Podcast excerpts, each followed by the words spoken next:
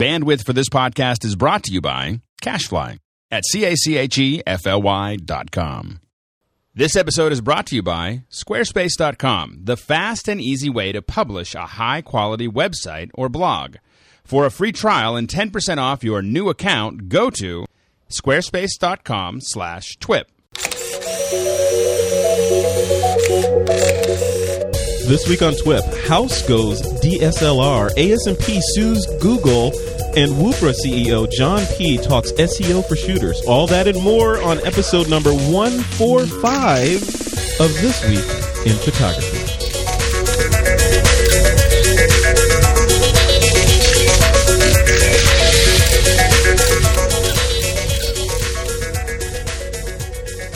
And we're back for another episode of This Week in Photography. I'm your host, Frederick Van Johnson. Today on the show, we have a couple of the usual suspects on the Wheels of Steel. Again, is Mr. Alex Lindsay. Hey, Alex. How's it going? It's going good. How are you doing? I'm doing well. I'm, Last I'm- week's I'm episode, by the way, last week's episode, I've been getting a little heat on the title. I I uh, Just a little bit of think heat on the I- title for the last show. I just want to say it was uh, it was It's all my fault. it was Fred. So if you're interested in what I'm talking about, make sure you go check out the last show. Um, and also on the line we have Mr. Joseph Linaschke coming from SoCal. Hey Joseph, Good morning. long time no speak. How are you doing? I know. I'm doing well. I'm doing well. It's good to be back on. Good to have you Missed on. you guys. Got lots of questions for you, uh, Mr. As- Aperture ex- ex- Expert. Aperture Expert, right? I was going to say something else. how I to had actually to say edit that properly. apertureexpert.com, Joseph Linaschke. And also from SoCal, a little further, I guess, west from Joseph, is Mr. Ron Brinkman. Hey, Ron. Good morning, everybody. It's good to be back on. It's good to have you back on. Where you been? What you been doing? Running around the world again? Mm, well, I, I went to Belize, but I think we already talked about that, right? Oh, you haven't been any place since Belize? No place since Belize, just the Hermosa Beach. Yeah, which is just terrible. Just mm. terrible. All right, before we jump into the show, since we have so much to talk about, Alex, you want to give a nod to our sponsor? Yeah, we'd like to thank Squarespace.com uh, for their support. Of course, Squarespace is a great way to build your own site. Whether you're, you know, the thing is, is that a lot of us don't want to deal with code. We don't want to deal with servers. We don't want to deal with installing all that stuff. Uh, I don't want to deal with it, which is why all of the stuff that we do within the Pixel Corps, uh, whether it's TwipLog or PixelCorps.com or BorderSack, which is my my uh, blog. All of those are on Squarespace because I can sit there and go up there and WYSIWYG. I can put the, all that stuff together. Uh, I don't have to think about where my server is going to be. I don't have to think about moving it around or installing it. All of that stuff is stuff that is done for me. And so it's all Ajax and really easy to do. You can do galleries, you can do forms, you can do forums, you can do uh, you know all the basic things that you'd want to put put up. When anyone asks me, you know, I, I'm thinking about putting a website up for my company or for myself or for my little show. I'm like, oh, can't be bothered with Yeah. like putting it together on, on your own. You just have to. You remember? You remember in the old days? Here we go. Hey, when people start sentences like that. I just get angry. You I remember in the old days when we had to like you like had to go find an ISP and get some space, and then you go use Microsoft Front Page or something, build your site, figure out how to or, or, or you'd hire someone who says you can't do that. You can't do that. Or you, you, can't hire, code that. yeah, exactly. And they're going to charge you fifty dollars for every movement of one pixel, and then you finally get it up there, and it looks okay for about a week, and then you want to change something, and then you go back in, you change it, and then it looks wrong or it breaks, and now all that stuff. And now your we site gets popular and it goes down because there's not enough bandwidth, right? Right. Well, yeah. You, you, what happens with on this show? Some occasionally, but definitely on Mac Break and other ones. You see, what you we send a whole bunch of people to someone's website and they're gone. You know, Yeah. it, it doesn't last very long. And, and the thing is, you just want it up on the cloud. You want someone else to worry about that. And the thing is, is that it's just as I said. We I sit there on I'll sit on Skype calls with with uh, Carolyn, for instance, who uh, works on the sites with with with me, and and uh, and we're having a Skype call and we're changing stuff and going, hey, what do you think of that? Okay, what do you think of that? And what do you think of that? Yeah. It's just so much easier. Anyway, if you want to check it out, uh, check it out for yourself. Uh, squarespace.com slash twip. And um, let me, I think I'll put it up here. Squarespace.com slash twip. And uh, you can get, you don't need a credit card. You don't need to do anything. You don't need to put any money down. You can simply uh, get your subscription uh, and try it out and see if it works for you. If it does work for you, use the coupon code TWIP and get 10% off. So definitely check it out. Once again, squarespace.com slash twip. Uh, and it's just uh, you got to at least try it because It's it's, just cloud. it's just it's in the cloud. You don't have to worry about it. It's good stuff. Very cool. Alex, have you ever watched a television show called House? I have not. You oh you don't watch TV, do you? No, I just don't. I I don't still want- do that reading thing that I- I- people used to do. No. I, I, I um, I, I, okay, no, I have seen it. I've, I've seen You've House seen once. House. I think. I think I've seen House once. Now the, the Southern California guys, uh, Joseph and Ron, you guys have seen House, right? I have seen it. Yes. Yeah. Did you know that the House season finale was shot entirely with a Canon 5D Mark II? I did know that, and I know that because I saw it on Twitter, and I tweeted that not that long ago. It is uh, that's very exciting. I can't wait to watch it. Now, that just that just kind of blows my mind, and just in terms of like you, I've been on sets before, just like as a guest, you know, like in the back, looking at how they do all this stuff and all this complex, like high end camera gear, people floating around and shooting this and doing all this stuff. How can they do a production level show with you know something that costs a couple thousand dollars? It, it is really impressive. Um, I mean, the quality of the image is what they're after, right? And that's what everybody's been talking about for the last couple years now, I guess. Um, you know, Vincent Laforet is doing a ton of shooting with that, and if you look at his website, you'll see what goes into it. You know, it is not just a person with a camera. There is still the whole crew. There is still you know, focus pullers. There is a ton of stuff that goes into this and into shooting with a camera like that. But it's the look that they're after. Ultimately, it's the look, and of course, the cost of the cameras and the fact that you can just grab it with your hands and shoot it that way if you want to, which means you can get into positions where you couldn't with a big film camera or even with a red camera. You can put the camera at different places. Um, you can put it in more dangerous situations where you know the camera might get destroyed. and You don't really have to worry about it because it's not a significant investment. Uh, it's it's an impressive impressive thing they're doing there. and, and I think we have some people on the on the you know online saying, why would you do that? You know, why would you? That was going to be my next question. Because question. the budget the budget isn't that big of a deal to House. I mean, I, I don't know what the budget is for House. My guess is, given that of what network it's on, and more than it is for this show. more than ten dollars. so um, no, so so no, it, it is probably uh, uh, in the in the vicinity of two or three million dollars an episode. Yeah. Uh, you know, that's that ER at its height was about nine nine million an episode. Now a lot of that is above what we call above the line, which is the actors. Wait a minute. So, uh, not to go off the rails too much and talk about this stuff, but what does that budget mean? So that nine million dollars budget per episode. That's you have nine million dollars in your budget to record Forty four minutes. 44 minutes of show with the same sets that To put we in used perspective, last that's week. yeah, yeah, yeah. I mean, So It's like, imagine do it's the about actors two get that, hundred thousand, or- well, the actors get some of it. I mean, sometimes actors can get anywhere from on a on a network show can get anywhere from. Uh, ten thousand to two hundred thousand dollars an episode. Mm-hmm. You know, to be honest, it depends, and that's part of why a lot of these shows tend to change actors often, Mm-hmm. Yeah. is to keep on resetting that system so that they can. If if you build around like a, if you're a Law and Order where you build around the storyline, not around the actors, Mm-hmm. um, then you can swap them, and, and then you get in trouble. Like like for, well, anyway, that's a whole other story. But the issue is, is there's a big expense to um, putting putting this all on. The cameras are not the big expense, but what they did want to do, what the, I think what the 5D offers them is it is much lighter and portable, more portable than a film camera, which is really what it's competing for in, in this respect. Because a lot of times people are shooting, uh, a lot of these episodes are being shot on film. I mean, that's that's what they, you know, and some of them are being shot on HD, but a lot of them are being shot on film. And whether it's HD or film, it's, they're big, big cameras, which limits the way you shoot. It limits the what you can do. It, it limits all those things because you know they're heavy.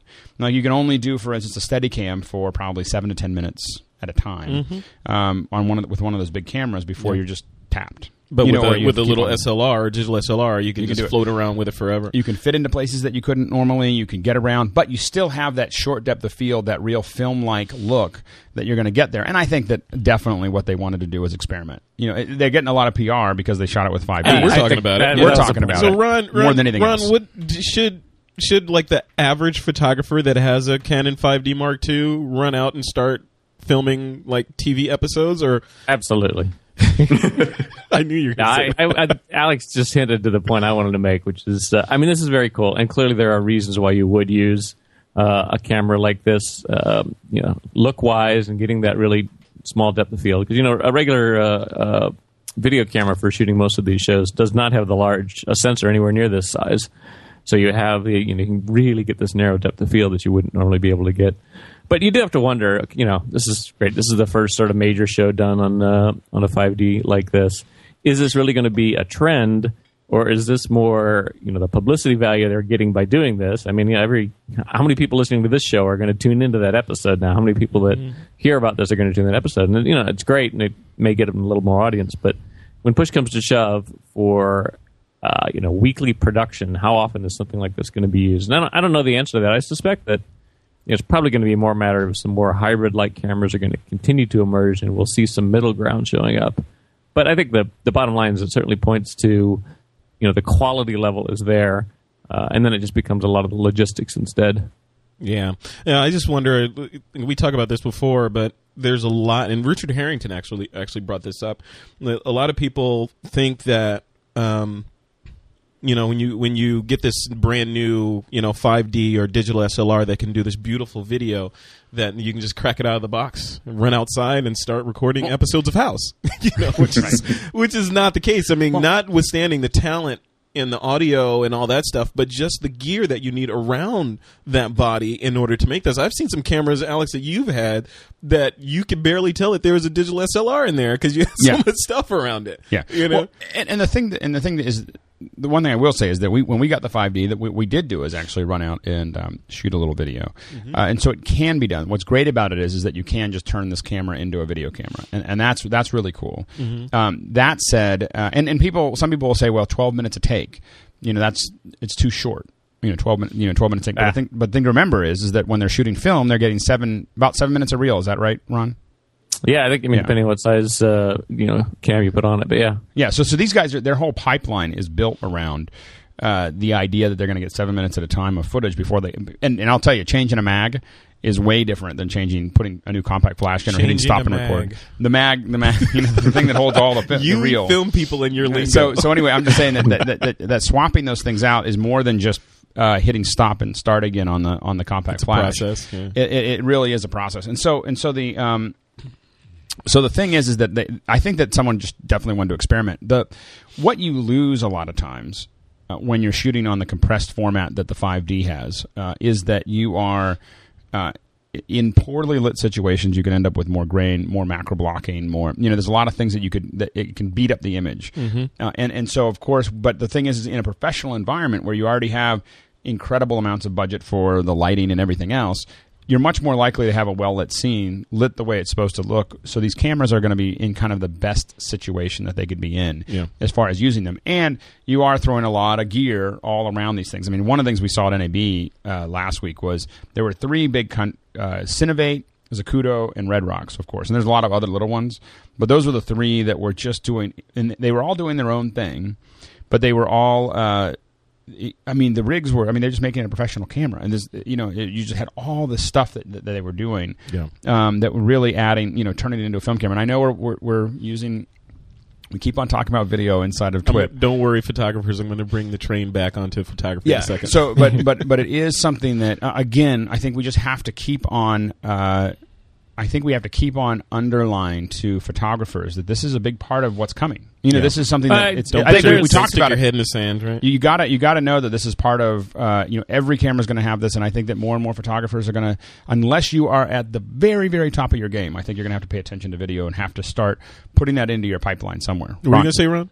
Uh, just one little thing that kind of does bring it back to photography, mostly just from a, a technical note uh, is what Alex pointed to. That you know you've got these when you're recording to the the compact flash card or whatever, you're basically encoding it. So effectively, these cameras when they're shooting video are the equivalent of shooting JPEG. None of these sort of crossover cameras have the ability to shoot raw video in the same way you can shoot a raw still image.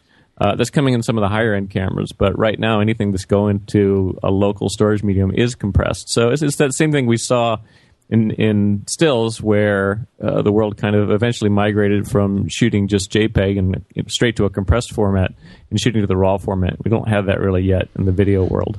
Yeah. Well, I think a lot of this excitement over these over these stills is going to occur prior to the Scarlet and the Epic coming out because I think that as Red's you know cameras, they're starting to show some of the footage which looks really good. Yeah, yeah, the, and that's for people that don't know that Red, that is what Red is sort of really pioneering. The Red Camera Company is pioneering the sense of everything uh, can be saved in sort of a raw format, including the video. All right, guys, let's let's step back firmly into. Uh, I guess this is this is kind of only photographer kind of related territory, but ASMP. This is uh, the American Society Society of Media Photographers and other trade groups representing visual artists. I'm reading from the notes here. Have announced that they are filing a class action lawsuit against Google to prevent the search engine company from copying, scanning, or displaying copyrighted photos and other visuals in printed publications without permission. At the bottom of the suit, it says, "We're mad as hell and we're not taking it anymore." Give me my ball. I'm going home.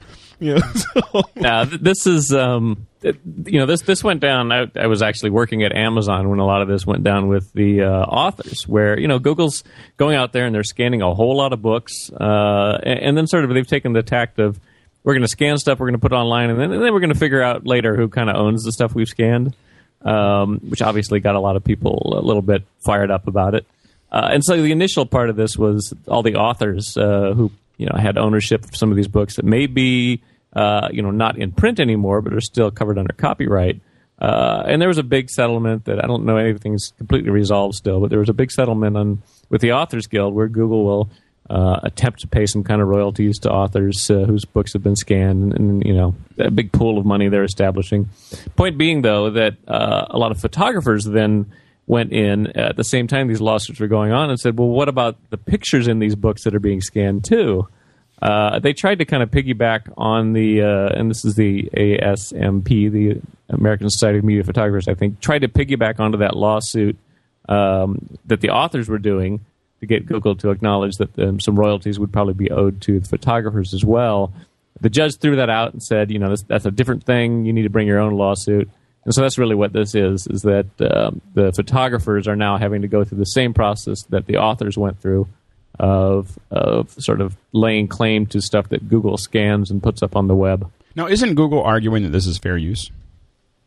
Uh, I don't really think they are completely taking that tact because you know that doesn't work when you scan an entire book uh, and put it online. And I don't think that really works when you scan uh, a book that contains photos that are licensed and put that online as well. I, I think it's more a matter of Google has sort of put a stake in the ground that, that you know they're most interested in just getting content up on the web because then they can link ad advertising revenue to it, and uh, I think they're just sort of letting the courts then decide at what level they have to provide some sort of uh, compensation to the people whose images they're using. And they're comfortable. They're big enough. They can afford. They can afford to just like let's just argue it. We'll argue our side. You argue your side, have- and we'll see where it deep lands. Pockets. Joseph, where I mean, as a photographer, say you, you have a book published and uh, one of your images lives in the book, and Google decides that they want to scan it in to make it available to the public and throw some ads around it and not give you any of that money.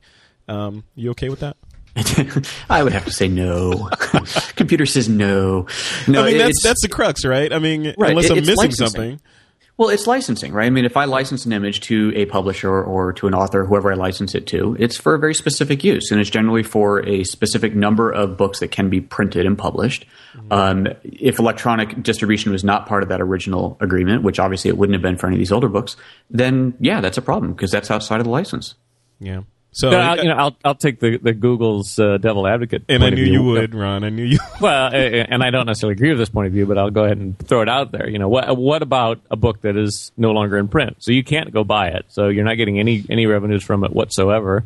Uh, what's your feeling about it not being available anywhere? You know, unless you happen to go dig through some stack at a used bookstore, versus being online with a credit that includes your name. Uh, where potentially somebody could find you, and even more potentially, at some point, there could even be some money uh, returned to you because somebody purchased a, a version of this book or Google got some ad revenue off of it. Right. Well, that that's a lot of potentials, and you know, potentials don't put food on the table, right? You, you need to get paid for your work, and just like, like if that. the publisher decided to republish the book, they go, you know what? You know, we see a demand for this book, we're going to reprint it. They would have to come back and relicense it, assuming that they had, you know, they'd already passed their original uh, licensing agreement. They would have to come back and pay the photographer for that. So why should this be any different? Google is acting as a publisher. They're publishing digitally. That's the only difference. They're just not publishing it in print. They're publishing digitally, but it's still publishing.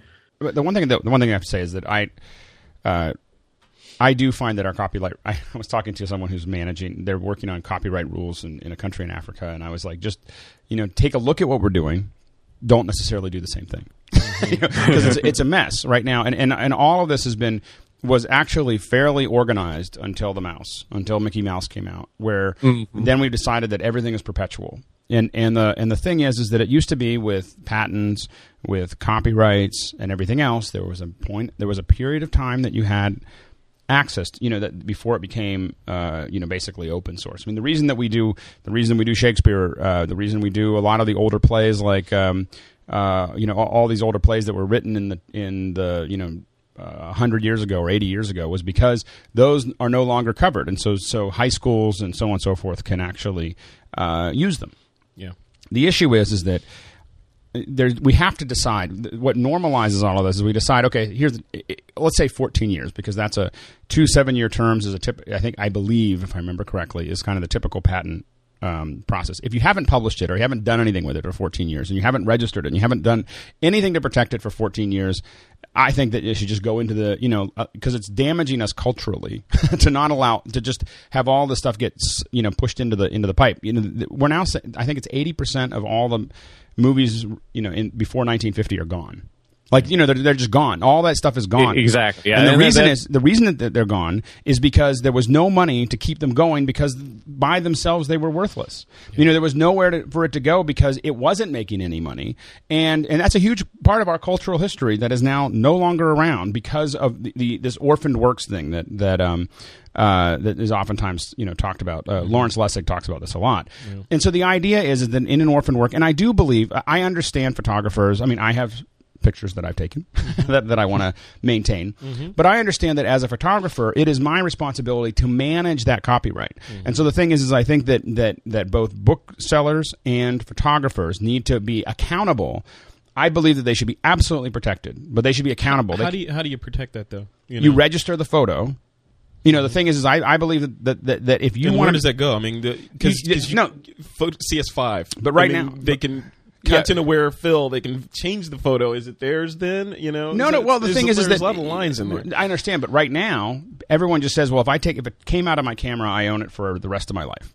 My whole thing is, is Unless that somebody runs blur on it, and now it's theirs. I understand, but the, the, the issue is, I mean, but but the, the the thing is, is we could be a lot more strict about that if we were more strict about how the the, the, you get into this whole. Um, if we were more strict about how photographers manage their how average per- people manage their copyright and said Right, you have you- to do something to manage it. If you don't manage it, it's not yours. You know the yeah, thing is, that, you you're know, now you're ask you're suddenly putting the burden on the photographer. I mean, the great thing about copyright law right now is that if you took the picture picture and you publish it, then you own it, right? You don't have to do anything else. Uh, and, and you know you're not, you're not going to have to proactively go out and register something. And you know it, it may sound like it's not that much of a burden, but if you take thousands of photos, you know tens of thousands of photos, and there's a process you have to go through for everyone. No, no. I, I what I would say, I, I don't think you need to do that, but I, I'd say that if the photo hasn't been used for some period of time, the photographer needs to decide I want to keep this active or not. You know, the thing is, is that if you it, you can't be just it's going to be yours forever, and and because the thing is, is things actually just disappear that way because there's no money to support it. There's no money yeah, to and, actually and keep I- track of it. it- it's true, and I, and I should make the point that I mean, most of this copyright stuff typically is not like a patent where there's you know seven years or seven plus seven. It's a life of the artist. no, the, I, I was something. talking about patent law, right. I know, and it, and it kind of which made why- sense when they wrote that- it. and, You know- and that's why I, what I, I wanted to make that point though, because you kind of went back and forth a little bit, and I wanted to make it clear that most of these laws are for copyright tend to be post you know death of the artist kind of thing before they start to expire. But I think it's a really excellent point that you know you you can say I want to have control over all my media, but at some point, if a book is completely out of print uh, and disappearing, you know, don't wouldn't you want it to be Yeah. rescued by Google as well? Yeah, I mean, and, Yeah. and the thing is, and, There's and a lot of gray area in there. if you if you had photos, I mean, the, the thing is, is that I think that patents, for instance, is a, is a good example of, you know, it was there is a little bit of effort that is required to manage all of that, You know, mm-hmm. and, No. and and I think that is not, you know, if this is your business, then that that effort should be required. I mean, the reason we don't patent, it, I, the reason I So don't patent punish ignorance. What? Punish ignorance. Because you didn't know that you should do Create A, a B, little and structure. C, you're going to lose the shots. Well, create a little structure around it. That's Yeah. all. And and and I, I totally get that. It the, from the moment you shot it for the next for a certain amount of time, I think it should just be yours. Yeah. You know, and as soon as it's published, it's yours. But after that, I think that the estate or the photographer has to do something. Otherwise, it just it- this is going to become as we become content machines, which is what's actually happening. This just gets this is going to become more and more of a problem because there's just immense amounts of, of content that we don't know who owns it anymore. I mean, that's the problem. Is is we get to a point where we don't know. Like I, you know, I've wanted to do stuff with old stuff from the '60s. Um, I can't find the copyright holder. You know, like so I You can find them, but no, no, I can't. I can't. You don't know where they are. You don't no, know no, who you, they you- are. You go online, you call people, you do this stuff, and you can't figure out who owns it. And it's not that it wasn't particularly popular. It was you, you, you literally it was popular in the '60s, and now it's no longer valuable, and it's It's some it's sitting somewhere. And, and and the thing is, is that I want to do something with it, but I can't. I can't touch it right now. And my whole thing is, is that if you, I think that if you make a reasonable, if people reg- have to register, and then I make a reasonable, if I go to the registry Mm-hmm. and say, is this registered, and I don't find it, I can use it you know, and it's older than a certain. I can use it unless someone calls me and says not to. Mm-hmm. You know, and, and the and the and the reality is, is ninety five percent of the time, no one will ever call. This week in patents. Anyway, but I, I just think that, I, you know, I know that it's it's it's it's a little bit what not a lot of photographers believe this, and Scott would definitely disagree with me. Yeah. And I think some people on this Scott show and his army me. but, lawyers But would- my but my yeah. whole thing is is that it's just it it. it it it's actually taking stuff away from our culture to allow things to just die on the vine Yeah. and disappear because there's no there's nothing to be and, and having a company like Google absorbing all of it. And there's a lot of things about Google that scare me. But see, that was the other thing. So that was the other thing I was going to bring up, uh, and I'm going to try to get the uh, Eugene Mopsik. He's the executive director of the ASMP. ASMP on. Uh, so I'll, I'll put out an email to him later, see if he can come on and clear all this stuff up. But uh, a slight segue, a slight tangent on this is with all this Apple, Google stuff.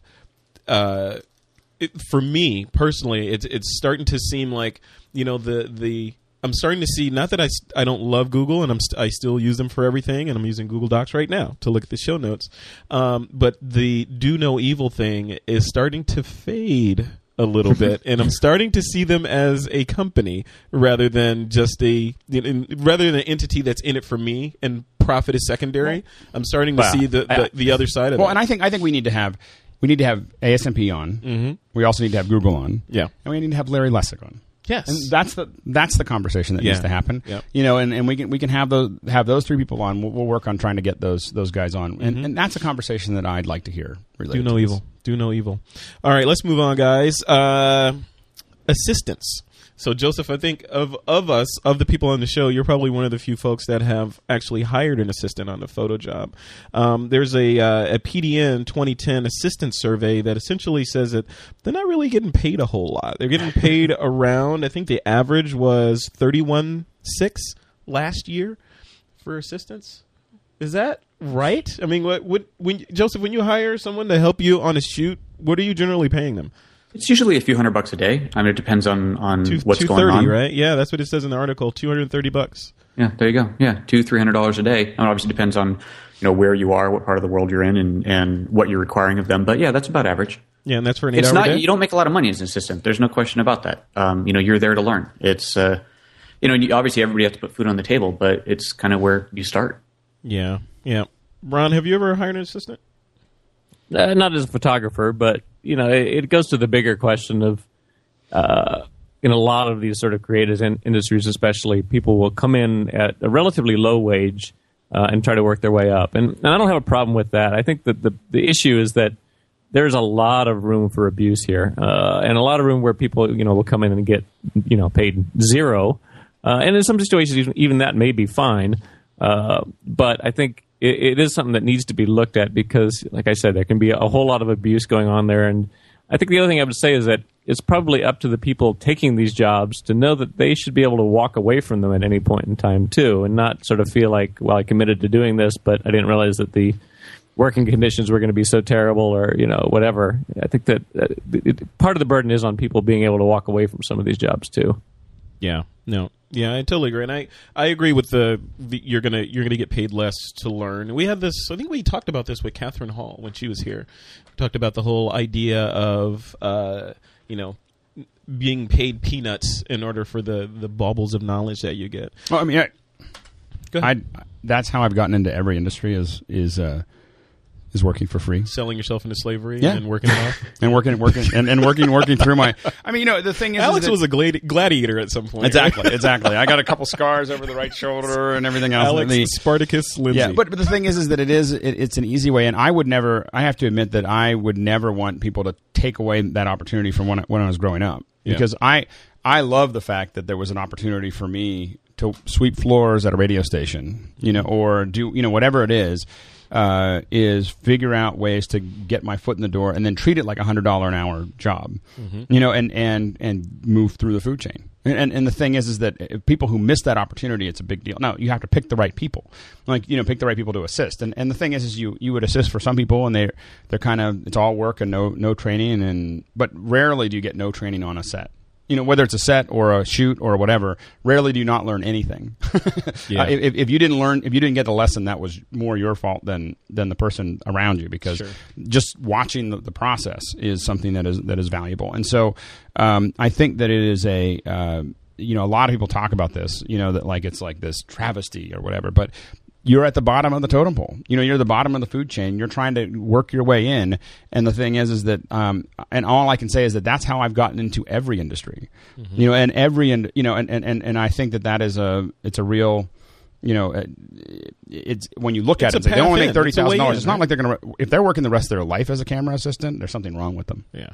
But where's the where's the line it's- between and where's the line between an unpaid assistant and the minimum wage law? Well, that's well above minimum wage, though. Uh, well, uh, no, and I said, but where's the line between an unpaid assistant and the minimum wage law? An intern. Well, yeah, I mean, it's it, usually an intern. You, you, there's a whole bunch of rules around internship programs and, and so on and so forth that you have to kind of you know figure out. Really, and that's from state goes- by It goes state. paid assistant, Right. intern, uh, indentured servant, and it's just downhill And- from and- there. and what I, I guess what I'd say is that a lot of times there, you know, it, it all depends on. I mean, I I definitely worked in, in situations where I would it was technically not legal to, to be an intern in that in that area. Mm, didn't matter to me. All all it meant to me is I didn't have as much competition because everyone was, uh, you know, no one else was competing because it was it wasn't paid. Yeah. You know, this this thing though about being at the bottom of the totem pole or the, the, you're just getting into the business. It's not even just there. I mean, there's always somebody better than you, right? There's always somebody that you can learn from. And I've gone on shoots where I'm not getting paid at all, and I just want to be there to be a part of it, to see what's going on, and to learn something. There's always something to learn, no matter where you are in your career. Yeah. Well, today today is a whole different world, right? I mean, because back in the old days, you there was no internet, and you had to you had to do that stuff. But now you can get a you can get a really good head start by just going online and. Yeah, but there's there's no replacement for being on Agreed. the set of agreed. shit, right? Agreed. But I'm saying you can get a head start and get the fundamentals, whereas before you had to go have somebody teach you. Okay, this is light, and this is how it does this. Now you can you can learn that stuff on your. I didn't go. I didn't study radio engineering. Um, I I just swept floors. You know, instead of spending you know ten grand on on uh, you know on, on an education that way, I simply just walked in and swept floors But and did you did you sweep floors for free or for minimum wage? free. Yeah. See, and that that's where you get And into it was- that gray area, though. And I was How old were you? I was uh, nineteen. Okay. and I and I, I swept floors for free. I DJ'd for free when I first got started. You know, I mean, I was on I was on air, like Saturday morning show host for free. You were that guy. What? The thing is, is to me, it was like free free jobs is like easy for me. Yeah. And I and what I did is I worked. I had all kinds of weird jobs that worked around all the things that weren't paid. Um, and and to me, it was great that that other people weren't willing So to you do were that. basically using the you were using the drug dealer metaphor in order to get jobs. You were giving it to them free, and then they got used to you, and then you started charging. no, them.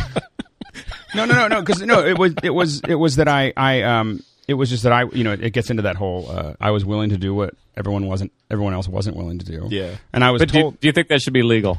yeah, absolutely. You do. I absolutely think it should be legal. I think that it, it, it's my choice as to whether I want to be accountable for that or not. You know, so the thing is, is that I don't think that there's any. I don't want anyone to tell me whether I'm allowed to work or not. And believe me, I've been in unions where they have tried to do that, and I, I don't handle that very well. Mm-hmm. You know, I I can manage my own. You know, thing is, is that we're all independent human beings. you know, we can Well, it- decide it- whether we're going to work for someone or not. It's easy to say that, but that's not always necessarily the case. And you know, and if you're saying free should be okay, then what about you know ten cents an hour? Should that still be legal? if you're eh, when I was learning, it didn't matter. The money didn't matter to me. You know, the thing is, I wasn't making money with that Yeah, job. but you're in a you're that's a unique situation. I mean, the point I'm making is that there are a lot of people who. Uh, you know, may have nothing to do, or, you know, have, have no job, and so they would be willing to work for ten cents an hour, kind of thing. But at some point, that becomes, it, it does cross that line, you know, to indentured servitude almost, doesn't it? I think there's a difference between taking 10 cents an hour and working for free. right? Free, you're either a volunteer or you're interning. There's a set. You probably have a contract in place, maybe. Um, But the point is, that it, it's it's it's a known thing. I'm not getting paid. I'm here for the experience. When you start taking ten cents an hour, now you're you're getting paid crap, and The that's compensation that's is the different space. education, right? Yep. Yeah, Right. Well, and and and, and as a, the uh, as I said, for me, I think it's it, it totally worked. I mean, I, and I was told by many people around me that people were taking advantage of me all the way to the point where I was working on Star Wars. You know, so, so and, and, and when I Right. got to work at ILM, I was being when I got to Lucasfilm, I was being taken advantage of, and then when I was at ILM, I was being taken advantage of, and and But you you know were the- getting paid there, right? what You were getting paid there, right? no, I was. But how did I get there? I got there by working minimum minimum wage jobs and and and, and stuff for free and tons of spec work and tons of. It's fine. Like I, I can get. We can all talk about whether we, people should have to do that or whether they shouldn't. But I will say that there are a lot of people. Like I thought that I was uh, unique and special until I got to Lucasfilm and ILM and found a whole bunch of other people that got there doing the same thing. Yeah. And, and so the thing is, is that it, it is, uh, you know, and, and I did it by, I mean, I would wait tables, you know, when I wasn't doing that. This is or I this would, is starting to sound like a in my day story. no, but it's, it's still the, the, the thing is, is that it, it is, um, it's still the way to get in. Yeah. Yeah, it's still I the way, to, the easiest way. I mean, the thing is, is you can go to school and you can do all this other stuff, and, and that's a lot. That's a big expense. Mm-hmm. I didn't have a college education. I didn't finish college. You know, I didn't have any degree that said I should do it or shouldn't do it. Mm-hmm. I didn't have. I, I also didn't pay sixty thousand dollars or hundred thousand dollars. I didn't have all that loan sitting on top of me. Mm-hmm. What I had was time. Yeah. You know, and and the thing is, is that and and the thing, what I do believe is that you should never be. I think that sending out your resume and your portfolio and all that stuff is a waste of time. I'll just say that right right now. Like mailing it all out to everyone Yeah. is just a waste of time. The thing is, is that what how you how I get work anyway is is by I get work by working with other people. I do work if, whether it's for a nonprofit or it's doing spec for somebody else or it's doing something, and, and I mostly follow my interests. You know, um, you know, and people offer me. You know, I got offered last week. Would you like to go to the flight line at Nellis, Nellis Air Force Base? Oh, nice. And shoot um, these these things being loaded onto an F fifteen. Things- Was it paid? Was it paid? No, it was an opportunity for me to go play at Nellis Air Force Base and shoot and shoot stuff. You know, so the thing is, is that and if I had sit there and said, "Well, I need to make I need to make fifteen hundred dollars a day, and I'm going to bring all this rigging and all this stuff," they would have been like, "Oh, that's okay." You know, it was just it was you know it was an opportunity to sit on the on the flight line, which was. I'm going to post some of the photos. It was really fun. Very cool. And so uh, anyway, so it was. Uh, the point is, is that is that you know we can get into these rights issues and we can get into what people should do and shouldn't do. But the thing is, is this is the fastest way into the any industry, any Path- industry that's skill based. well, speaking- it's path of least resistance. You don't have to do it. If you're listening, you don't have to do it. You don't have to go down that path, and you're you're competing against people like us that will. Speaking of the path of least resistance, our guest today is John P. And uh, he is the CEO of Woopra. And the path of, of least resistance is that he created a, the company that allows you to add a little bit of code to your website and do real time tracking of the visitors and actually even open up chat windows and chat with them. I think I did that to you, Joseph. You did. You were on my kinda creepy. blog and I saw you come in because like, there's somebody from Pasadena on my blog. And I opened up a chat window and said, Hi, Joseph.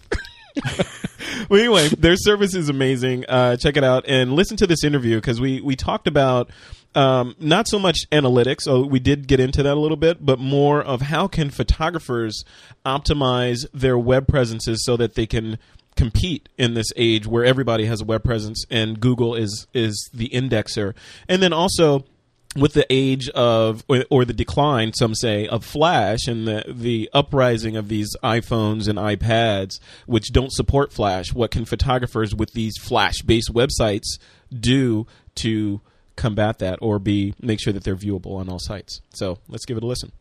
I'm here with John P and I call him John P because I just can't pronounce his last name Nobody can.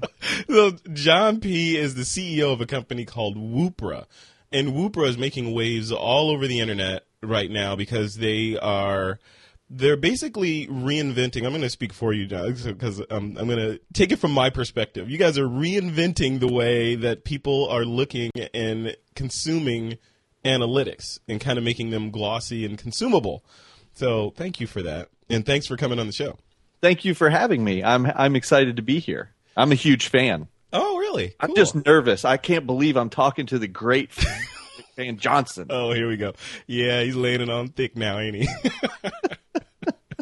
no, this is cool. So I've been playing with your. Actually, Kelly Lewis turned me on to to Woopra. Cal and was I- turning everybody on. yeah, well, she turned me on to Woopra. Be Oh, nice that, oh, turned you on. on. Okay, yeah. It's a family show. Come on. Oh, sorry, sorry, sorry.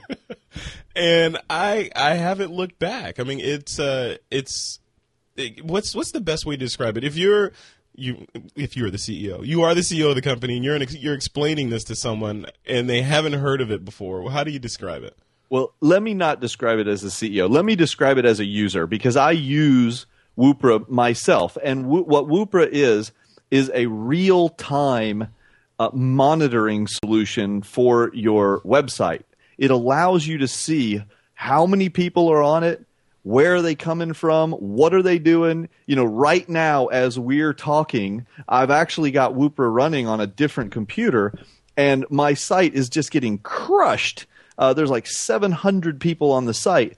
And the reason I know that is because Woopra is telling me that, and it's telling me where they're coming from and what they're doing, and uh, uh, you know, it it it just changes the way that you you think about your website and the way you interact with it and with with the people that are visiting it. It's basically changed my blog into crack. So now it's now whenever I go to my blog and I write a post, or if I tweet and try to drive people to go look at a post that I written, uh, written, I've got the I've got the Woopra interface open, and I can see on a war games type map that people from all over the world are hitting my site in real time. I can see where they're coming from. I can see what browser they're on. I can see what what what uh, hardware they're you're hitting me on, what resolution they're you all this stuff, and it's like it's like it reminds me of day trading. Remember back when people were like day trading and, and hitting reload on E Trade to see if they see what their net worth was from second to second. It's the same thing, only it's like real time. It's crazy. And you know, I think what what Woopra does is appeals to two different aspects of of us individually. You know, first first of all, let's let's just go ahead and admit that there is some ego aspect that it appeals to. I mean, seriously, you know, if you if You're you talking just- to me, right? You're talking to me. all of us, all of us. you know, If you, you just spent all this time and energy and poured your heart into the work of creating a blog post, now when you release it into the wild and you try and go and tell people, you know, on Twitter or Facebook or wherever, you know, and then you see the people coming, there's this emotional um, uh, release. You know, you you feel good because it's like, oh, thank God my work is not being ignored exactly. yeah. there is an ego portion to it and i think it's important that we don't ignore that we you know just embrace it and say it's good it's my reward for doing some work And it's also, I mean, it's also for me. It's also um, because I'm I'm a student of of internet marketing, marketing and marketing in general. So it's it's like a live A/B test. I can see where everyone's going based immediately on my actions. You know, as a photographer, I can see, hey, people are looking at this image right now. Oh, they must like that. Maybe I'll do more of that, kind of thing. and not only that there are other things that that people you know this tool is so relatively new um, especially to most people. It's new in general to the world. So we are, as a community of Woopra users, still learning to get better uh, acquainted with how how it can improve our our our sites and our actions. But individually, it's very new for for people who are just you know have only had it for let's say less than a year. And so there are things that you learn as you continue using it. And uh, for example, let me ask you this: You said you know you'll put out a you'll create a blog post and then put out a tweet right mm-hmm. have you noticed that because you can watch with Woopra, you can make determinations about which time or which day are better for Yes. response when you tweet Yep, yep, absolutely. Because you know, and and one thing that that Trey Ratcliff, who's been on the show, um, told me one of his tips is tweet twice because you know this this this rumor that the Earth is round means means that some people are probably sleeping when you tweet the first time, so you might want to tweet again and hit them, and you can see it. You know, it's plain as day. and also remember Twitter. uh, You know, since it, since we're talking about Twitter, it's a it's like a fire hydrant. You know, you can only you can only drink from it so much. It's it's just this constant stream, and so a lot of people may be paying attention right now, or you know, if you're like me, I, I follow you know a certain number of people, and when I decide I'm going to go check on Twitter, I start reading and I kind of go back, and I'll go back a few hours, and then after I've had my fill, I stop. And then there's a big gap that I miss. So yeah, if you tweet more than once, as long as you don't just sit there and hammer it and back to back and do all that stuff, um, I think that you can you can send the same exposure to to your your user co- community without them feeling like you really are saturating them. You know what I mean? Yeah, so so here's here's a question for you, and this is one of this is the question that popped into my head when I first learned about you guys. Um, was hey, I already have Google Analytics installed on my blog. Why do I need something else on there? And and and then when I installed it, I was like, oh, okay, this is why. Then, but then I was thinking, why doesn't Google just build this? You know, so explain that sort of how is all that working together, and and why you decided to jump into this seemingly already crowded and entrenched field. Yeah, that is one of the biggest uh, questions that we get asked. Well, there, you you asked actually two or three different questions, kind of combined into one. I always do that, I'm just which is great. Which is great. one of the big questions there that you asked was, you know, how is Woopra really different from Google Analytics? Yeah. And so, you know, you you kind of you kind of hit the nail on the head when you said you figured that out the minute you actually used Woopra. Um, you, it becomes very readily apparent. But um, just to uh, kind of touch on a few of the other differentiators, first of all, Google Analytics is a um, a, a tool that allows you to see tomorrow what's happening today. So um, you, you install this little JavaScript on your website on your web pages, and then every time someone visits it, Google keeps a little count. And then tomorrow, when you come and look at it, you can see, ah, yesterday so and so many people visited my blog, etc. Well, what Woopra does is very, very different. Instead of just kind of racking up this count and then showing you tomorrow, we have an entirely different architecture that that consists of these machines that we call engines, which are gather. They do two things. They gather the, the inbound statistical data, and they also allow our customers to connect directly to them with a a, client application, like a desktop uh, application that you run on your um, laptop or your you know desktop machine.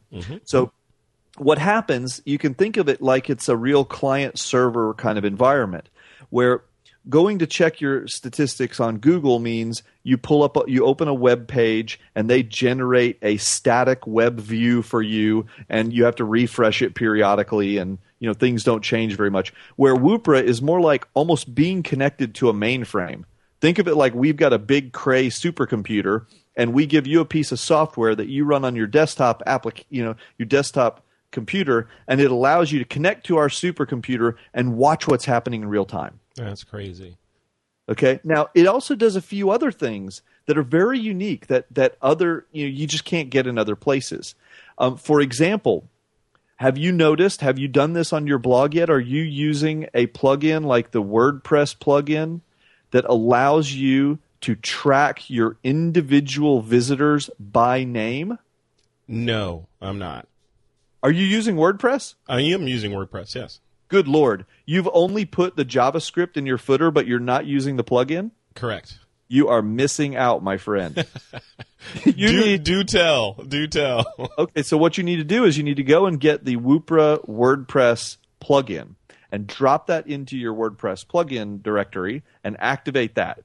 What it will do is fundamentally change how you're viewing your stats yet again, because all of those people that come and leave a comment on your blog Woopra will automatically tag them with their username that they give you when they leave a comment.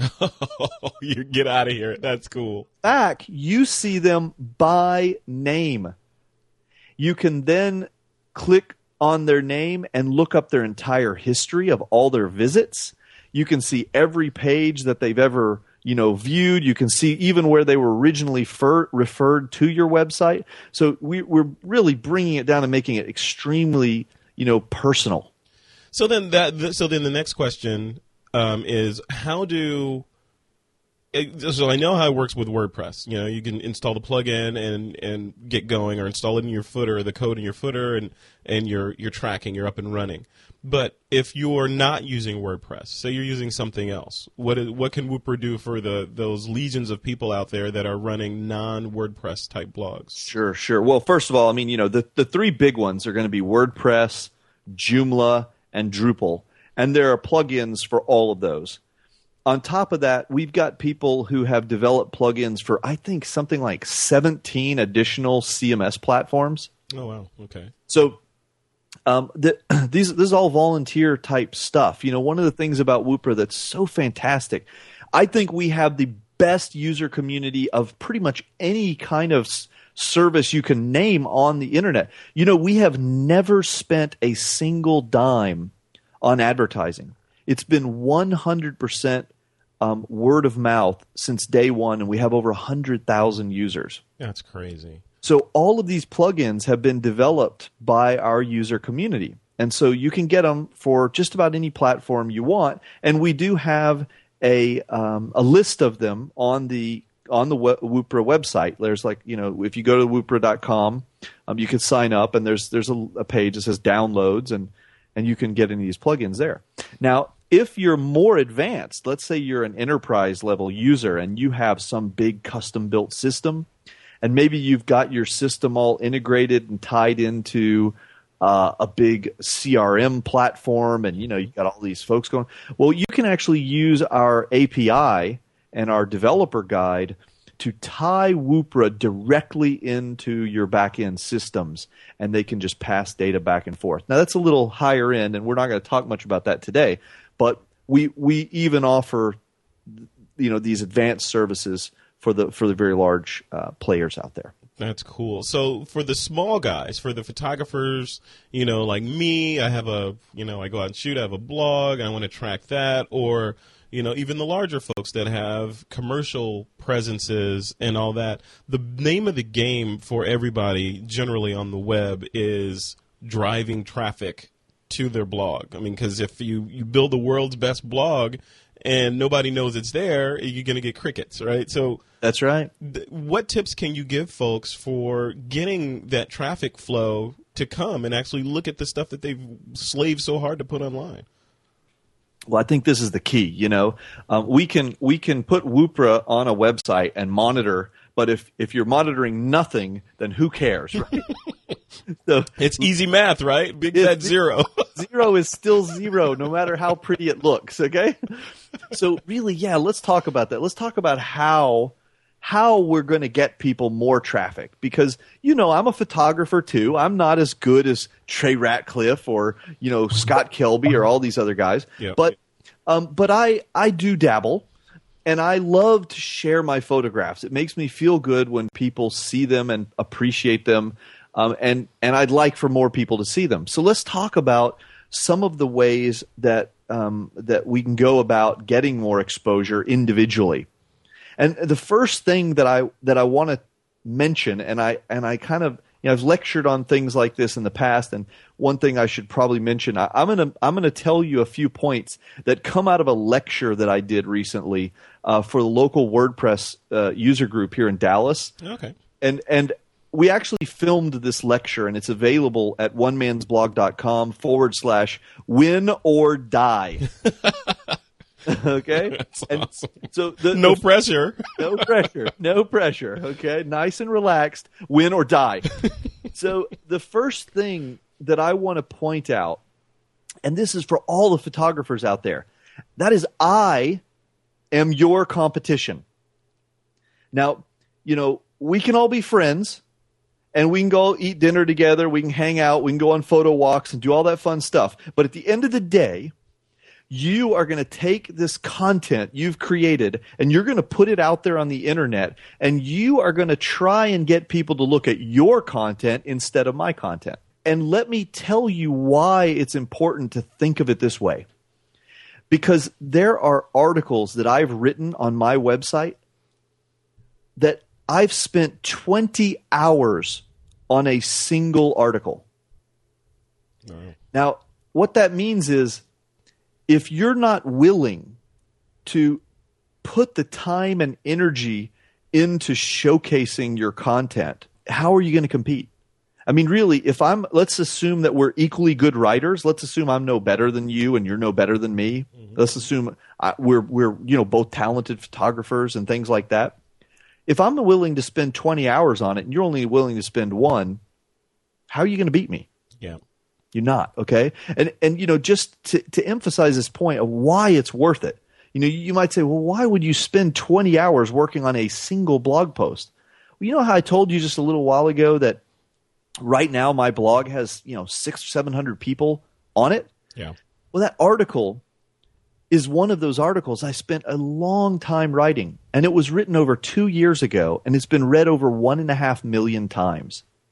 Now, I know it's not a photo, but we're going to talk about why that matters. Okay. Yeah, that's what I want to hear. I mean, what what magic sauce did you sprinkle onto that article to get the the Google spiders to go crawl all over it? Yeah. Well, I mean, you know, several things happened. First of all, that particular article was one that kind of appealed to everyone. It was generally appealing. And so what I would say is, you know, we all like to do different things. Some of us take photos, for example, that are very eclectic you know that that appeal to a certain niche. That's great. And and you should continue to exercise your artistic ability in that manner. But what you also need to do is think about how can i do some stuff that has more mass appeal? Okay? That particular article was not one of my f- favorite articles i've ever written. It wasn't one i had the most fun with but it was one i knew would appeal broadly. I know people are wondering uh, over a million hits what was the name of that article the name of that article is How I Would Hack Your Weak Passwords. That's awesome. now I have to go read that. and I think it's at onemansblog.com forward slash passwords. There you go. So, Otherwise known as how to get free bandwidth when you're dri- traveling the country. yes, that is another way. Yes. We can talk about war driving later. That's a different story. So, um, what I would encourage you to do is think about things like, uh, you know, I was in San Francisco a couple of weeks ago and I went down and I took some pictures of the Golden Gate Bridge. You might say, well, you know, that's like the most photographed thing on earth. Mm-hmm. Uh, nobody want, nobody needs another picture of that. Guess what? They do. I mean, it's there's a reason it's the most photographed thing on earth because everybody wants to see pictures of it. So take a few, okay, yeah. and then go take some pictures of your other stuff. Now, once you've um, thought about some content that's going to broadly appeal to kind of a mass audience. Now, what you need to do, and this is very important, and this is, ugh, drives me insane when I see such beautiful photographers not doing it right, not posting their content right. You go to a, uh, a photography blog and you see all these beautifully laid out pictures and you click on one and it pulls up like a larger size. And that's it. It's just the picture on the page. No words no nothing. Guess what? Google cannot index something that it cannot read. Yeah. so the first thing that all of us need to be doing is when we post a photo or a group of photos you need to make sure that you write at least two solid paragraphs in the page or in the blog post that you're putting up there that have lots of keywords in them that describe the content of those photos. That's number one. Now, I'm going to tell you number two, which is as big or bigger of a deal and much more of a pain in the butt. If you're going to go and take, you know, 20 or 30 photos and upload them to a gallery on your blog, what most photographers do is they pull up all these pictures and they resize them and they tinker with them and then they export them let's say to you know 1024 by 768 size. And they put them in a folder and they upload immediately to their website. And they're all named things like image 00926.jpg yep Guess what? What is that? Google does not know what that is. That could be a dog, it could be a piece of candy, it could be anything. You must painstakingly rename every one of those images to a a keyword loaded descriptive name. So at the file name level, you need to get in there and reset all that, not just not just what the link is that points to that file name, the actual file name. The file itself should say golden retriever .jpeg and the words should be separated by a uh, dash. Okay, golden dash retriever dot jpeg. Don't get all cute on me. Don't say you know Bobby the dog dot jpeg. It's it's a dog. Okay, get get descriptive on me. Yeah. Cute on me. Okay, keywords are important in the name of the image. Now, once you've uploaded that image, some people are using image uh, uh, some people are using automated upload tools like wordpress for example wordpress has two different versions you can edit the code by hand and, and mess with the html or you can use the wysiwyg upload editor. What you see is what you get upload editor. Mm-hmm. In either case once you've uploaded that image you need to add a title and alternate text to the image. So, for example, in your WordPress, when you upload an image, it, normally people are not doing the HTML version. They just upload the image and it comes up with a little window. And that window shows you the image you uploaded and has all these little forms like title, alternate text, and description. I know it sucks. It takes a lot of time. That's a lot of work because there's a lot of images out there that are named img underscore random number dot jpeg. Right. That's that's right. And you need to go in there and that image that I just wrote, you know, that image that I renamed to uh, golden dash retriever dot jpeg. Now I need to set the title, and the title must say golden retriever. And then the alternate text is going to say golden retriever. And then the description might say something like, ah, this is a beautiful, this is my beautiful golden retriever Rex. Okay? Now here's the deal all of that stuff, once you submit it, it looks like it's hidden, but it's really not. When the page is generated, Google can read all that. It's hidden in the HTML code. The, the actual HTML link will look something like um, A href equals golden dash retriever dot jpeg title equals golden retriever. Alt equal, alt equals golden retriever. What we've just done is taken a simple photo of a golden retriever that would have otherwise been named 00.1.jpg and we have loaded it with the keyword golden retriever now when people go onto google and do a google image search for golden retriever guess what? Your photo will appear. That's going to rank higher. Yeah. much much higher okay? And what that's going to do you know you go image google image search. If you go if you have never used it go use it and see what happens. You you pull up google image search. It shows you a page with maybe 30 or 40 images. And if you click on one it takes you to the page that that image is embedded in That's right. Yep. okay that generates traffic to your site and guess what we've got some really talented photographers out there who if you can just get people to come to your site you know through any kind of image search you're going to find that they're sticky they'll they'll look at that page and be like wow that is a beautiful photo wow look at these other photos okay Yeah. So then, John, what do? That's great for the sites that are traditional, you know, that are HTML or generated on on the fly by WordPress or some other CMS. But what about those photographers that are using Flash-based websites because they look so pretty and they can put transitions in there and all that magic? don't ugh And why? But they look so good. Why not? They do. They look. They look beautiful. Some of those look really beautiful. And guess what? I can't see any of them on my iPhone. That's correct. How many iPhone users are there? You've Um, automatically a dis- lot. You've automatically I- eliminated mil- uh, millions of a million people, millions of people, a lot of people. Okay. Yeah. Also, you've made it nearly impossible for those images ever to get found by Google. or any other search engine. They can't search inside of JavaScript. They can't search what they can't read. Okay? So here's the simple solution. Okay? Um, there, there are some serv like for example, Animoto. I'm sure you're familiar with Animoto. Have you seen? Absolutely. So Yeah. I met them the other you know, couple weeks ago. I met them at the uh, at a show, and I went and tried out their service. It was beautiful. I took several of my images and I uploaded them to Animoto. And for those of you who don't know, it takes these images and it mixes them together in a little blender and puts some music to them and pumps out this little video. It's beautiful.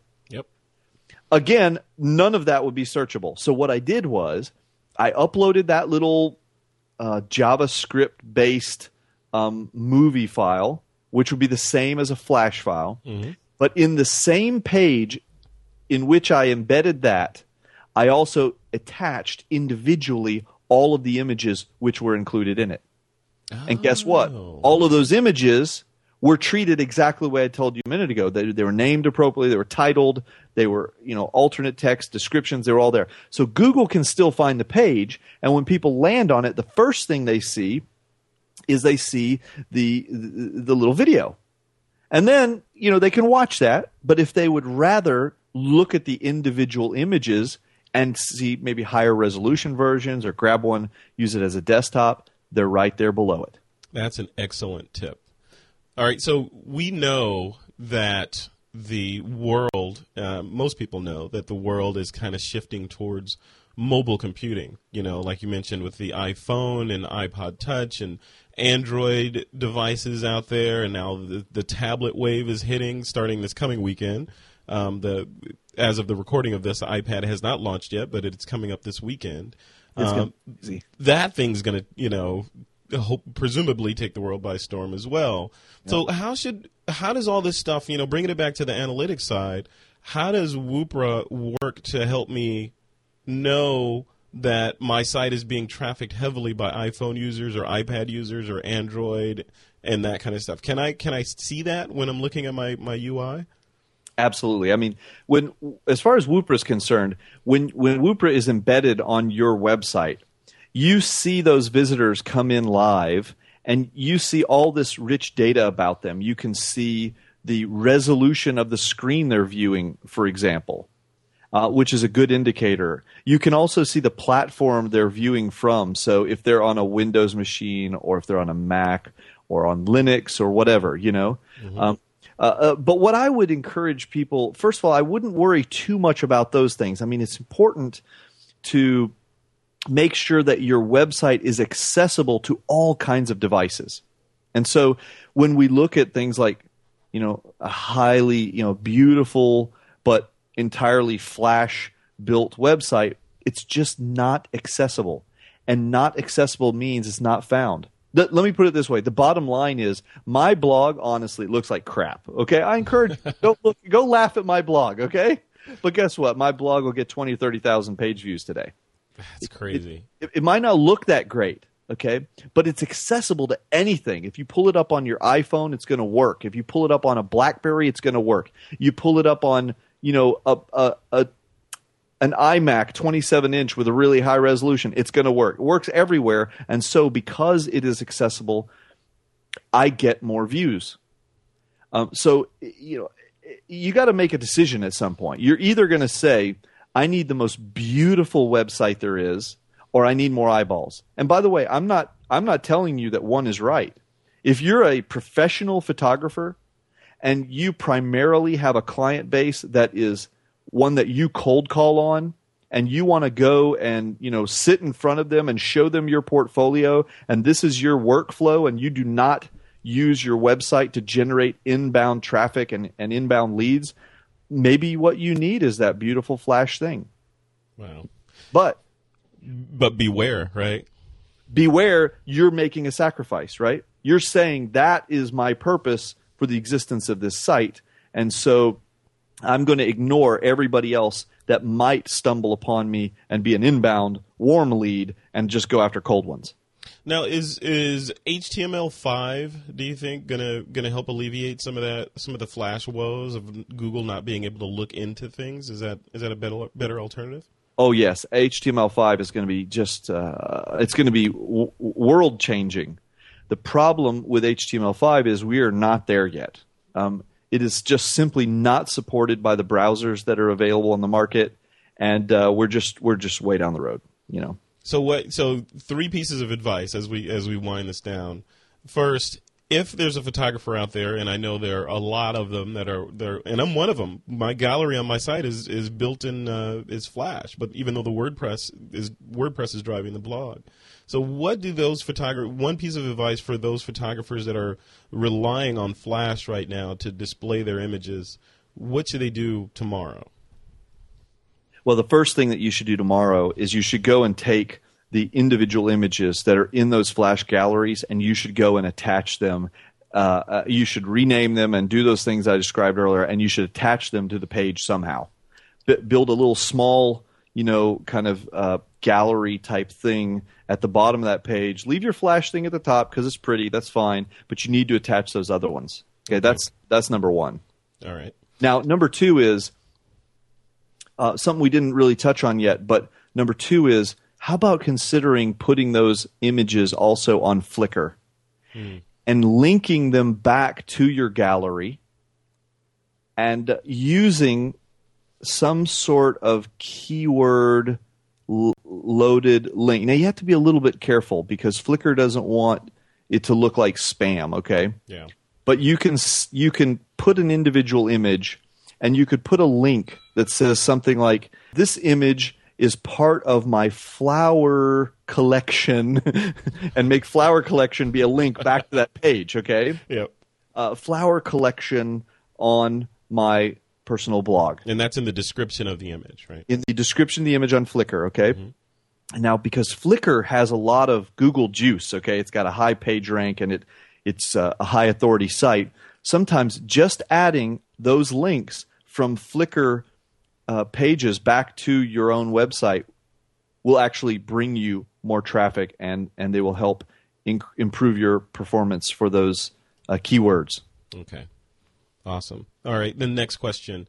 One tip for photographers to increase traffic. I know they can, you know, they do the keywording and, and renaming images and all that, but give me something else for photographers to go out and do tomorrow after they do the image thing and their, you know, their site is now being indexed properly. What else should they do to drive traffic to themselves? Social media, social media, social media. okay? Twitter, Facebook, and social that. media. Okay, you you must. Okay, I, I I deal. I talk to so many people all over the world all the time, and I, and I always hear people who are like, "Yeah, I don't get this whole Twitter thing. I don't want to. I don't want to follow people and hear what they're having for breakfast." You know what? It, those days are long, long gone. Nobody follows someone who tells you what they're having for breakfast. Okay, I don't talk about that. I got a lot of followers, and I've got more common courtesy than to bother them with that. I try and put out tweets that are relevant and t- entertaining and informational. So you got to get that out of your mind, and you need to get involved now. You're already late to the game, so get on it. Get on Twitter, get on Facebook. You know, one of the things that's surprising is as much as we all talk about Twitter, I've run reports across the entire community of all Woopra users, and I have seen that in the social media sphere, Facebook alone sends 52% of all traffic to the websites we monitor. That one site, Facebook, What? bigger than Twitter and all the others combined. And by the way, MySpace was 0%. It wasn't even big enough for sending traffic to websites. It wasn't even big enough to be rounded up to 1%. It was rounded down to 0%. Wait a minute. So you're so okay. So I hear I see hear a couple things. MySpace is no longer a player, and they've kind of fallen off the, the edge of the earth. In, in terms of sending traffic to your site, it Yep. could be that it's very popular, but they just stay on MySpace. Yep. So like a closed system, like like AOL used to be. Right, right. Um, and the, Facebook is trumping Facebook- trumping Google in terms of the traffic that that's oh. it's sending to individual websites. No, no, no, sorry. I didn't mean to imply that. Okay, all right. Because I was like, oh, I better go. Good, we'll polish up my fan page right now. No, no. What I meant was among social networking sites. Okay, gotcha. When you look at Woopra, when you look at your analytics, you notice we break it down for you into different types of sites. So there's a tab when you look at your historical data. There's a tab that says search engine, search engines, and you'll see how Google compares with Bing and all those others. Okay. Then there's one that says social networking, and there's one that says social bookmarks, like Delicious, for example. And mm-hmm. we're, we're so I'm just saying in the social networking category, Facebook is driving more than half of all traffic. Even though we all talk about Twitter all day, if you're ignoring Facebook, you're ignoring the biggest traffic sender that you could get. wow. All So you got to get involved in that. And Those are some powerful words right there. oh yeah, absolutely. And one other big, big site that people just don't even think about or know about: StumbleUpon.com. Hmm. If you submit your images and your articles to StumbleUpon, they have a community of like nine or ten million loyal stumblers. And when you submit your photos and your blog posts there, you can submit them under the photography category. And what happens is people go to stumble upon, and the site is literally what it sounds like stumble upon. That you kind of randomly stumble through things. You click the page to reload, and it just shows you random stuff. But what happens is the things you submit will be shown to a few people, and if they like it, they give it a thumbs up. And the more people that give it a thumbs up, the more it gets presented to more people, and blah, blah, blah, blah. And I'll tell you what, on my personal blog, you would be astounded how much traffic I get from Stumble Upon. Wow. I had no idea. You know, m- I'm I'm thinking in my head traffic sources, search engines. Not I wasn't really considering Facebook as a traffic engine. I was thinking mostly search engines like like Google of course and Twitter. Those are kind of the the two things that generate traffic and of course, you know, uh, links in from other other websites and that sort of thing. Yeah. Yeah. Well, this is why Woopra becomes so important, okay? Because we all come to the table with these preconceived notions. Here's what I think I need to do to drive more traffic to my website. But the problem is we're all wrong all the time. In fact, we're wrong on a daily basis because whatever you're doing today could change the results of it could change tomorrow. The, the, the, whole the whole game is shifting around us, okay? So you need a tool like Woopra and you need to be constantly testing and analyzing and see what happened today. You know, sometimes I'll send out tweets and I'll work really hard on a blog post and uh, and it's like I know this is a really good one. I know people are going to be interested in this, and uh, nothing happens. It's so disappointing. But you know what? You have to study that. You have to look at the circumstances. You have to see why did that happen, and you cannot do it unless you are monitoring. So you must use a tool. If you don't want to use Woopra, fine, go find some. Get, use Google Analytics at the very, very least. It's not going to give you the same data, but you must must use and refer to your analytics or you will not make progress. I promise you that. I promise. And and I have one of the highest traffic uh, blogs on the planet and I'm telling you from experience it won't work unless you actually actively monitor it. So how do how do people get started with Woopra? You know, now people listening to this maybe sound maybe saying, "Wow, that sounds great." Maybe even a little too good to be true. I want to jump in and try it out for myself and put my toe in the water. What what do they do first? Um, well, it takes about 60 seconds to get Woopra working. I mean, it's rid- it's ridiculously easy. You go to woopra.com. We got a little button over there in the corner that says sign up now. You put in your email address and um, we send you a confirmation email just to make sure we've got the right email. You click to confirm and and you log in, okay? Once you've logged in, you add your website to our system. You just it's going to say add a website. You type in your your domain and you hit enter. You're done from you're done from the standpoint of of uh, setting up Woopra on on this server side. Okay, now from there you you can either use one of those plugins we talked about earlier. So, for example, if you're using WordPress, which is obviously very very um, prevalent in the in the photography blogging community, you can go to the plugins tab in in your admin control panel and click add new type in woopra it'll find that plugin and you click install and you're done there. Okay, the last step, uh, or or if you don't use a plugin, you we have a little JavaScript, and you just copy that and paste it into the footer, the very very bottom of your web pages. Okay, once you've installed either the plugin or the JavaScript, which you know is pretty pretty simple, um, you download the desktop application and you log into it, and f- I can literally do all of this on a new site in about one to two minutes.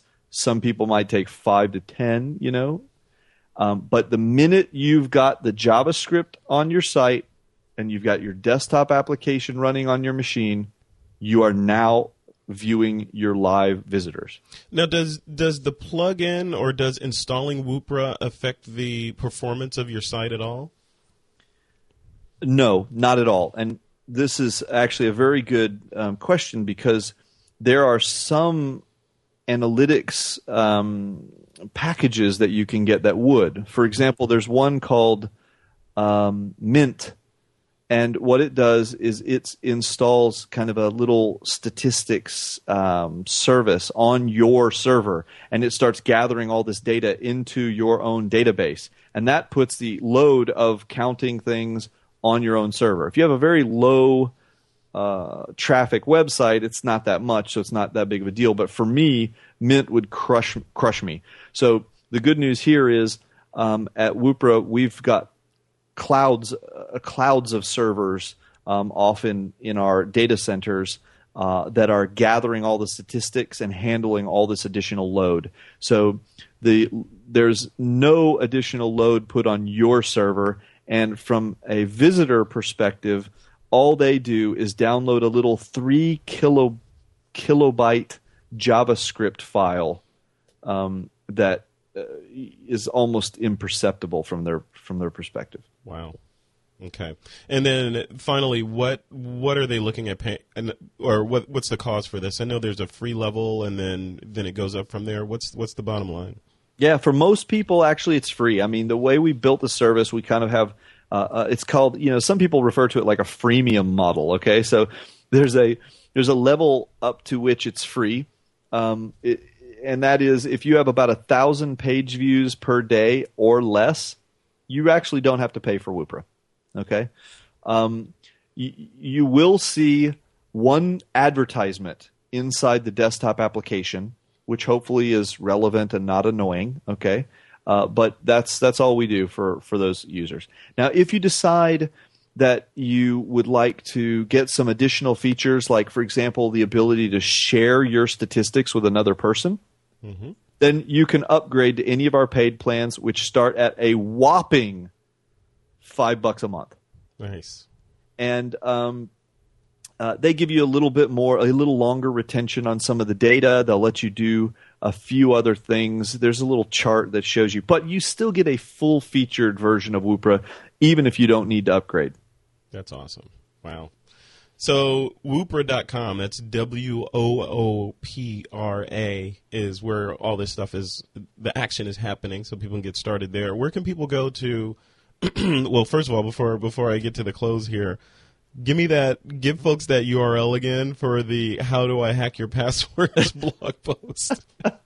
That is actually on my personal blog which is you know a silly blog. I just post anything i feel like whatever from day to day. It's one man's blog.com one all written out. O-n-e m-a-n-s blog.com one man's blog.com and if you use a forward slash passwords, it will get you to that crazy article. But that's not the only one I have. If you go to my blog and you look down at the very scroll to the very bottom of the page and in the footer, there are a list of articles that I have that have been read well over a million times or over half a million times. So you can see if if you're looking and you're trying to think, how the heck is he doing this? What is his uh, formula? Then you know what? Don't go read those because I need the charity of you reading my post. Go look at them and and duplicate it. Look and see how long did it take him to do that? What did he do? How did he write that? And duplicate it. Take that deconstruct deconstruct John's blog. Yeah. Exactly. Wow. Okay. So then where where are you on Twitter and in the social media verse? Well, on Facebook or Twitter, I'm John Poz, J O H N P O Z, and uh, you know I'm I'm all over the place uh, beside that. But you can just you can just Google John P. And you'll come up at the number one spot, apparently, right? I will be I will be number one until the Google gods frown upon me and uh, strip me of my crown. I will be number one. John, thank you so much for coming on. This is uh, this has been educational and, and a little depressing because now I know I have a lot of work to do. you do, you do, but but but it's going to be well worth it. Thanks for having me on the show. Oh, you you are quite welcome. Okay, that was John P. If you want to check him out, just Google John P. Like we said in the interview, he is. Uh, if you Google John P, he comes up first, not John Paul. John P comes up as the first link in Google, and if you're wondering how he got there, just click through on that link, and uh, he'll tell you. He's uh, he's as you heard, a really amazing guy. So with that, let's jump into the listener questions. Question number one, I'm going to throw to Ron Brinkman. Take it away, Ron. You're throwing a Nikon question to me? Yes, on purpose. but it's just a photography question.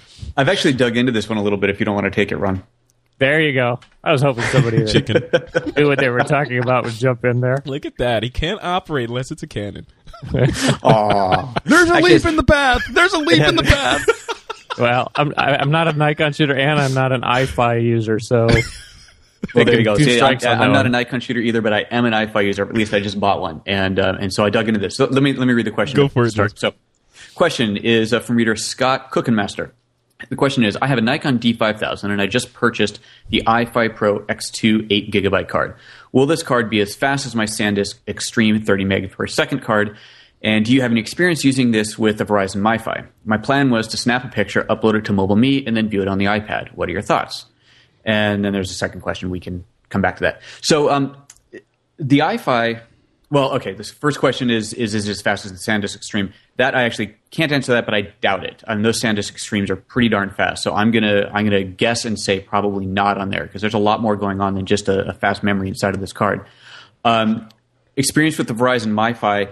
Uh, again, no, but it's the same idea as hooking it up to connecting it to your Wi-Fi at home, your you know your local Wi-Fi service. So it should work the same. But the last part of the question is the interesting one. My plan was to snap a picture, upload it to MobileMe, and then view it on the iPad. So I played with this this morning because it sounded like a lot of fun, and it does work. I didn't try MobileMe though because MobileMe has, believe it or not, a pretty crappy um, iPad experience. It- you don't get to see the pictures full screen on there. So I went through all the different services this morning. I went through Flickr and I went through um, uh, what's the Google one? Um, what's the Google one? Casa. Picasso. Picasa, thank you. And checked out all those on the iPad, and they all have pretty much the same kind of not very good experience. And SmugMug also has a not very good experience. And then I remembered that SmugMug actually has an application. So I configured my Eye-Fi to upload a picture to my SmugMug account, and then opened up the SmugMug app on the iPad, and sure enough, there you can see the image in full screen. Now, I've shot two photos on it. The very first one went up, and within about maybe a minute and a half, it was on there, downloaded to my iPad, and able to be viewed full screen. Very, very cool. The second picture showed up in, in SmugMug, but still hasn't shown up on the iPad, and I can't figure out how to refresh it. And I actually threw out a question to SmugMug on Twitter this morning asking, how do you force it to refresh? And they still haven't responded. So um, once they figure that out, once figure out how to force that to refresh, I think at this point that's a pretty good solution. Again, it takes you know maybe a minute and a half, two minutes to get that image up there, but it gives you the opportunity to have those images on your iPad full screen, you know, pretty quickly after you take it. So it's kind of a cool way to go. Nice. Very cool. So so did you have all this gear or did you have to actually go out and buy it? Like the Eye-Fi No, I, I bought it. I bought the Eye-Fi not that long ago. Yeah, I had to go out and buy an iPad this morning. No, um, I had that. I bought an Eye-Fi a couple weeks ago because I'm trying to come up with a way to do. Um, uh, okay, in Aperture 3, there's a new feature where you can have your JPEGs imported first, and then you can import the RAW files later and match the RAW files to the JPEGs that you want to import. And so I'm I'm very interested in tethered shooting solutions. And the problem with well, wired tethering obviously is a pain because it's wired. Being able to shoot wireless in a studio would be really really interesting. And with the camera that I'm shooting with, the 1DS Mark III, you've got two card slots. You have a CF card slot and an SD card slot. So my idea is that you put the CF card slot in and shoot RAW to that, and simultaneously shoot small JPEG to the Wi-Fi card, which then pumps it over to your laptop, and that works great.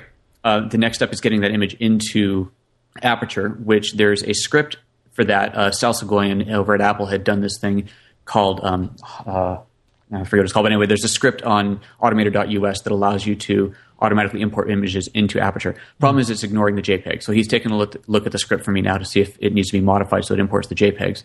Um, but that, in theory, should work great. And then the idea there is that if you're shooting with a client in the studio, you get the small JPEGs going over to the computer really fast. They can review them. You flag the ones that they like, and then later on you can pull in the raws and automatically match the, the raws to the you know the pics. So, uh, so Joseph, can you repeat that? No, you should you should definitely write that up as a blog post or record a video or something and throw that I will on once it works. apertureexpert.com.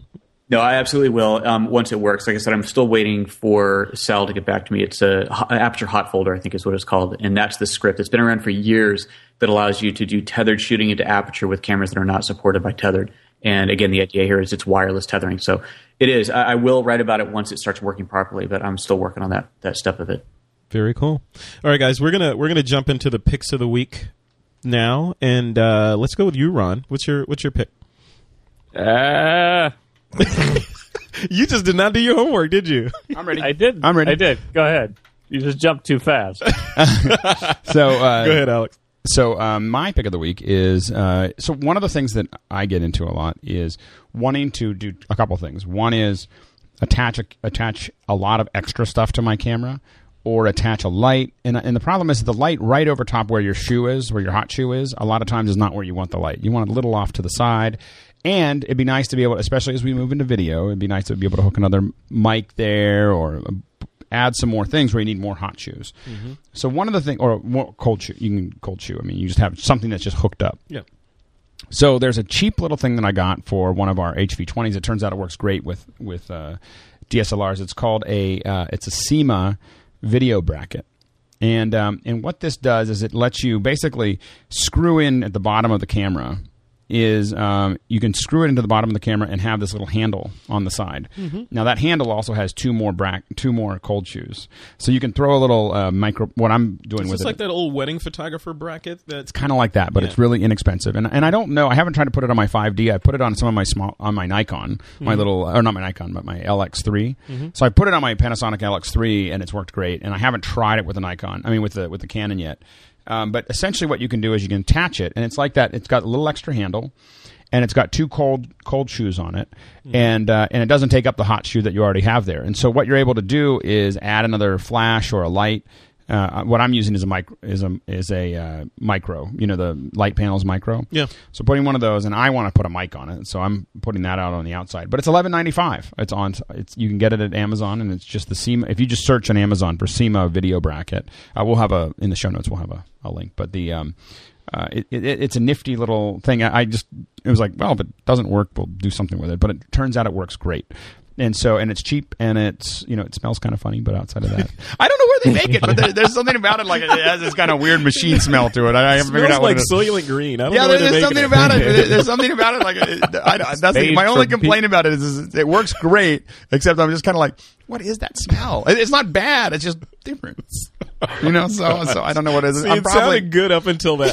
it right might have been until just the one that I bought, but it was it was just the anyway. Harris Ranch. So anyway, that's the, the Sima video bracket. All right, uh, Joseph, what do you got? My pick of the week is the Honl light modifiers. You'll remember, Frederick, we had these out at our TWIP Joshua Tree workshop, and Yep. these things are fantastic. So, for those who aren't familiar with them, it's a very clever system of light modifiers that are designed for your small camera flashes, so for your Nikon, Canon, whatever uh, on camera flashes. And they basically comprise of a system of a Velcro strap that wraps around the flash head itself, and then you have grids, and you have snoots, and you have color gels, and all kinds of fun little accessories and we used them out of Joshua Tree. It was great for doing some color gel fills.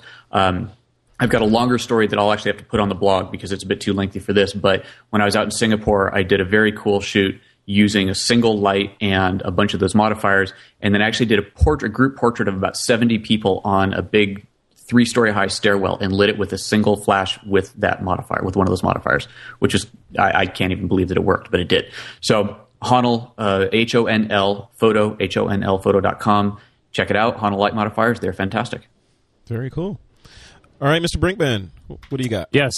Uh, so mine is a very sort of specific application. Uh, it's actually a web application. By that I mean it's a, a web page that uh, you sort of use like an application. And it's not something that is at all high end, but every now and then I find myself wanting to put a word balloon on a photo I've taken, as in I take a picture of somebody or a dog or something, and I want to put just a simple little word balloon having them saying something or thinking something like that. Like I Frank said, it's realizes specific. that he's lost. He's lost. It's exactly it. It's it's totally for the humor point of view. Almost always, you know, you take a funny picture and you want to send it to somebody along with them doing something. And you know, certainly this is something I could just pop into Photoshop and spend about 15 minutes putting together something like that. But there's a website called Super Lame. That's superlame.com. I was thinking, Which is- I was thinking that.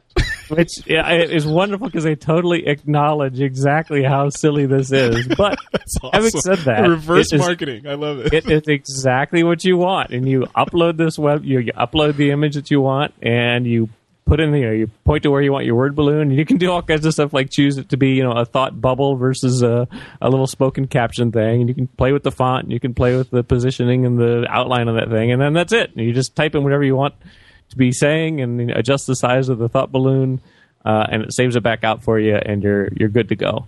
That's, Uh, that's easy to remember. Super lame. That's superlame.com and it's uh, it's all right there but i gotta say now that i know about it it, it sort of uh, prompted me to do a few more of these just because it's so fun And when you get crazy about this and you decide that you need to move on, the, the- another good one is Comic Life, which is a Mac Oh, program yeah. that lets you build entire. You can build entire comic books with all these little. with, can, the, with the different panels and the yeah, a friend of mine, uh, Dave McCumber, um, one time did it with his son, where he got him to do all these poses and everything else, and he did like total superhero uh, comic strip with his son on a Saturday afternoon, and it it was you know Dave. Dave is super talented. I mean, and his son is you know is really good at it too. But but Dave, Dave will take something that seems like a simple little program and then turn it into a finished artwork. And uh, anyway, so he did it with his son. It looked awesome. And so uh, you know the, the that's the the next step of that of that process. All but right. definitely, super lame is where to start because that's cost money and It's just free. super lame. No. all All right, you my- say that now you're gonna try it I'm gonna try it. I'm totally gonna try it.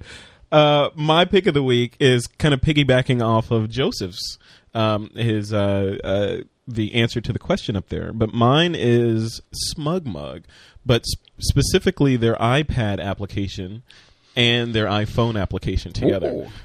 Uh, their iPhone application is brilliant. I mean, the, the guys over there did an amazing job on it. It's wonderful. Um, but I was Joseph, much like you. I guess we were doing the same thing at the same time yesterday. But I was messing around and you know putting my photos online. I was just experimenting with .Mac and and making galleries and, and that sort of thing. And I was thinking, wow, you know, I have this iPad now. I want to see if I can actually see my galleries and and mess with them using this brand new iPad that I have that came from the same company that makes this other stuff. And woe is me, I could not. So um, Right. I'm a member of SmugMug, so I went over there. I so, uh, did a search for a SmugMug application. I already have it on my iPhone, and they have a great iPad application available. Downloaded that, and boom, they're on my galleries. So I got to give them like two thumbs up for putting that thing out. It's clean, it's slick, it works. It works very well. It plays your videos, your your JPEGs, all that stuff right in one spot, in on the glorious uh, 1024 by 768 iPad screen. So definitely check that out. Um, and looks like we're the train is coming into the station, Alex. I think we're. you didn't have to do that. if we really wanted that in there, we could have put it in post. I think. so we did it again.